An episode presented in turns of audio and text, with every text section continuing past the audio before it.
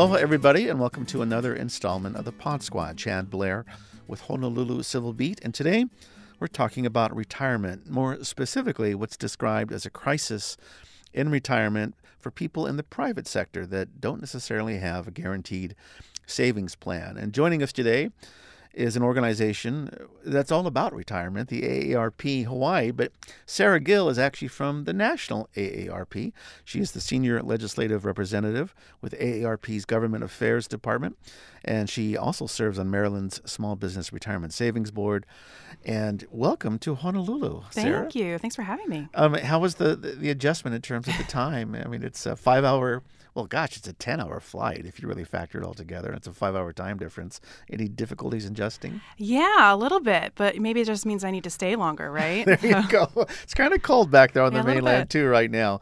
Um, before we talk about the legislation, which is the reason that you're in town right now, tell us about uh, AARP. Remind us about what that stands for and and what the organization advocates for. Sure. So AARP is an association that represents about 38 million uh, people who are 50 plus across the country. Wait a minute, I'm I'm over fifty. Does that mean I can I can be part of it? We would love to have you. Okay. Absolutely. I can't do an endorsement here. I have to No, be careful. no. But good to know. All right.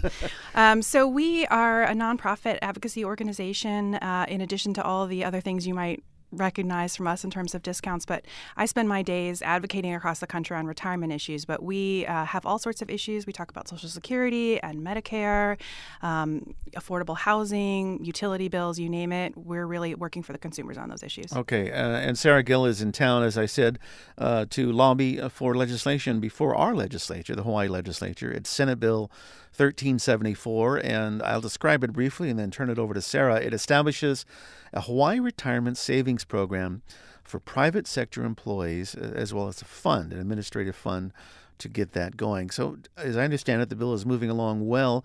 What does the bill do? Explain a little bit more about that. Sure. So the bill is really aimed at solving the retirement security crisis that we have throughout the country, but especially in Hawaii.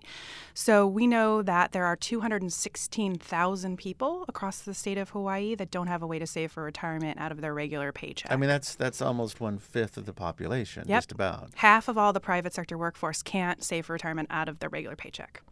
Wow. So that's the crisis that you're talking about. Do those numbers parallel roughly to the national picture, or is it even more stark here in Hawaii, given the cost of living and so forth? It is. So um, Hawaii is about in the middle of the pack, maybe a little bit, uh, maybe a little bit worse actually, because of the service industry. Because so many people are working multiple jobs. There's a lot of gig workers, and so those are two factors which makes it less likely for you to have access to a 401k. Okay, so if this bill passes, and by the way, uh, checking my notes, it has already passed the Senate Ways and Means Committee. Pretty big hurdle because that's the money committee. It now goes to a full Senate floor vote uh, next week when this podcast will be airing, is actually the halfway point at the legislature, the crossover. And if it makes it out, and it looks like it will, I don't see any opposition from lawmakers. It's been unanimous.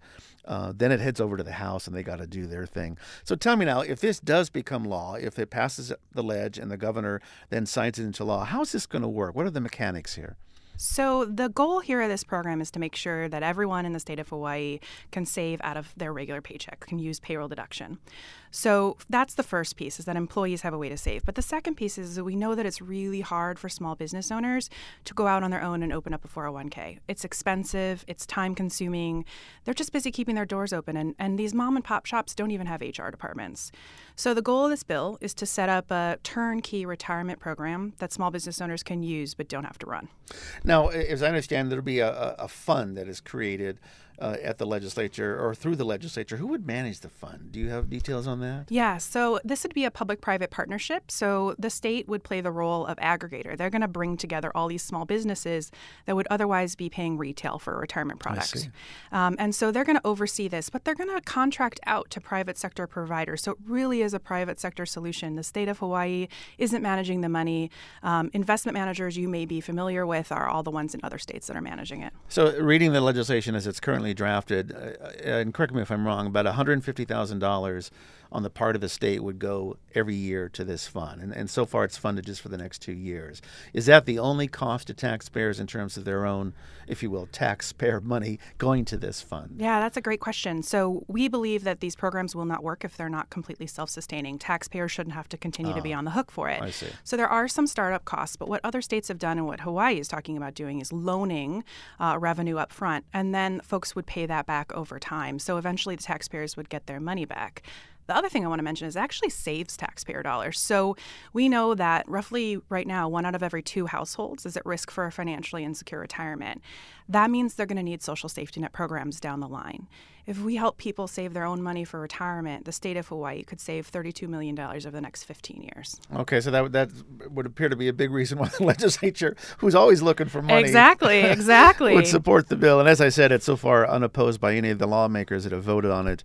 Um, how about uh, the employers themselves? You mentioned this is a payroll deduction. So that's an agreement between the employee and the employer of how much is going to come out, what, every two weeks or so to go into that fund. Is this mandatory or is it optional for an employer?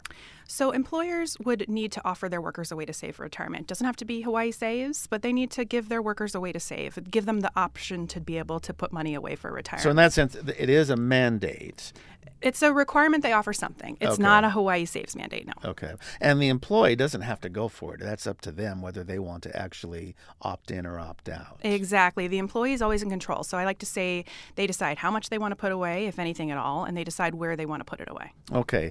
I'm going to read to you a little bit of the testimony that's against it. Well, the majority of the testimony has been in support of this Senate bill. Um, I'm going to name a couple of organizations that, that don't like it and tell you why. Uh, one of them is the Hawaii Bankers Association, and I'm just going to read from their testimony. They're concerned that a state retirement savings envisioned in this measure uh, will intrude into the private sector, basically by offering a better deal, and then have a competitive edge to banks and other organizations that already offer retirement programs. So, in short, this is their words, not mine. An employer may terminate a qualified retirement plan if the state retirement savings program offers a cost that's lower than the what's available in the private sector. And then this organization, the Hawaii Bankers Association, of course, has a vested interest in this. They conclude by saying it's not the role of the state to engage in a competitive activity with the private sector. End quote. Your mm. response to that? Um, we agree that employers should not be offloading their current 401ks. If you are an employer that already offers a retirement plan, this bill doesn't apply to you. In fact, um, there's a provision in the bill that says uh, if you've offered a program for the last three years or last five years to your workers, you're not eligible to use Hawaii Saves. So I think there's a lot of misinformation, honestly, going on out, out there in the public. Okay, I'm going to read one more testimony. Um, this is from the American Council of Life Insurers, again, an organization mm-hmm. with a vested interest. Uh, they say that this plan that's outlined in the bill is, and this is their words, an AARP branded state run retirement plan called, and you can't see the qu- air quotes I'm doing here, called Work and Save. This AARP plan has been introduced in approximately 30 states, most which have rejected it. And then they go on to say that this is an expensive employer mandate that requires the business owner uh, to offer a state plan and so forth. significant cost, risk, legal complexities, and potential liabilities. Boy, they don't like this bill at all. First part of that is is this a work and save a bill as it is described by them? They're really throwing all the spaghetti at the wall on that one. um, is it sticking? uh, no, I, I don't, don't, think it is. And I think that's why you're seeing such bipartisan support across the country. Um, so, first, I'll say this that there is no cost for employers. Employers' only responsibilities are to run the payroll deduction and to give a packet of information to the employees. So, that I, we can easily take off the table. Um, in terms of states doing this work, so they're kind of um, conflating uh, a couple of issues here. So, essentially, we've got about 10 states, depending depending on how you count it, that are setting up programs similar to Hawaii Saves. I, I think Oregon was the first a couple years ago. Oh, exactly. And Oregon is doing so well. So they have $14 million saved over the first roughly year and a half. That's um, by 66,000 employees uh, who are on average earning about $29,000 a year. So we're not talking about really rich people saving for retirement.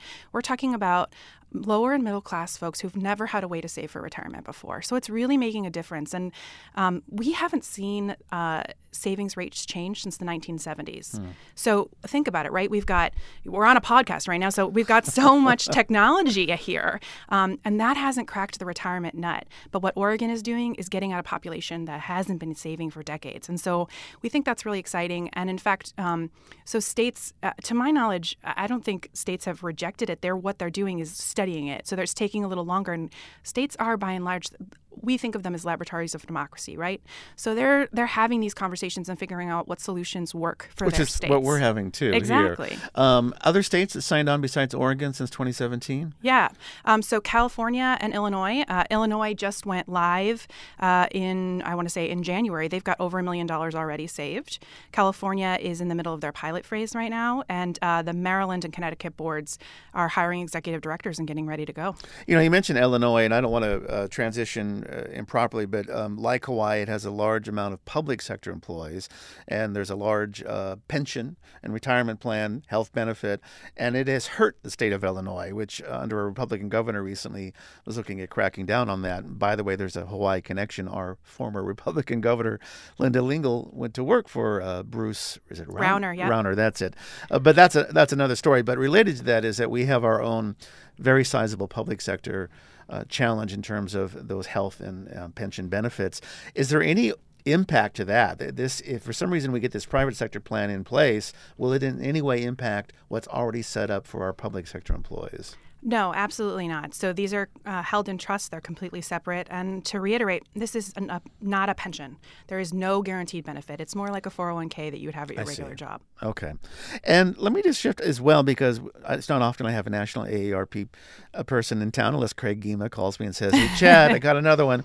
But I always enjoy talking a little bit about where we are with Social Security as well as Medicare and Medicaid. But um, is it fair to say that in part because these uh, entitlement programs are not solidly uh, funded. I mean, there's some disagreement as to how much each will last, but I think the bottom line is a lot of people just can't get on, get by once they retire on their Social Security, and whether it's health care for the elderly or for the poor. Is, is that a fair thing to say that we have a, still a crisis in that situation? Absolutely. Even with Social Security the way it is today, I think the average Social Security benefit across the country is about twelve thousand dollars a year, and so oh, just a thousand bucks a month. Mm-hmm, roughly. You can't you can't get by a you can't pay rent here in exactly. Hawaii. and it's a little higher in Hawaii, the Yeah. average. But I will say that Social Security was never intended to be a person's sole source of retirement income.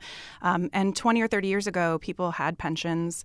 Uh, then most people had 401ks. And now what we see is in this new gig economy, there's so many contract workers that people just don't have access to benefits. And I bring up Medicare and Medicaid because so much of a uh, an elderly person or a retired person's costs do go to health care issues. Is that right? That's absolutely true. And in fact, um, that's a really great point that people will often plan for retirement. Uh, they'll think about all their bills and they'll think about their utilities and their med- and their medications, but they're not going to plan for a long term health crisis. I mean, they literally budget themselves out on a fixed income for those who don't have uh, more wealth at hand. And if something like you get sick, a family member gets sick, you, you just didn't factor that in. Right. And so many people rely on Medicaid down the line because of that. Right. All right. Is there anything I'm missing? Let's briefly go back to Senate Bill 1374. It's alive and well, poised to pass the Senate to move over to the House a retirement savings program for the private sector employees. Anything else you want to make a, a point about this legislation? Let me just say this. So we we talked earlier about the 216,000 people in Hawaii that don't have a way to save out of their regular paycheck. I get the question a lot, why does that matter? Can't they just go out on their own and open an IRA? And the answer is absolutely. They can, and we hope that they do. The problem is they don't. So only 5% of people who don't have access to a retirement plan at work will go out and open an IRA. And that's been the same decade over decade. What we know that happened in Oregon is this really changed. And so we're really excited to bring this solution to Hawaii and to states all over the country. All right. Sarah Gill, Senior Legislative Representative with AARP. Government Affairs Department. What are you guys in D.C.? Is that where Yes, I'm in office is? Washington. Well, welcome to the sunny shores of Honolulu. 71 degrees. I might stay. Thank you, Sarah. And let me tell you that you can visit us at civilbeat.org and follow us on Twitter and Facebook. For the Pod Squad, for Honolulu Civil Beat, I'm Chad Blair. Take care. Sarah, say aloha. Aloha. See, it's nice.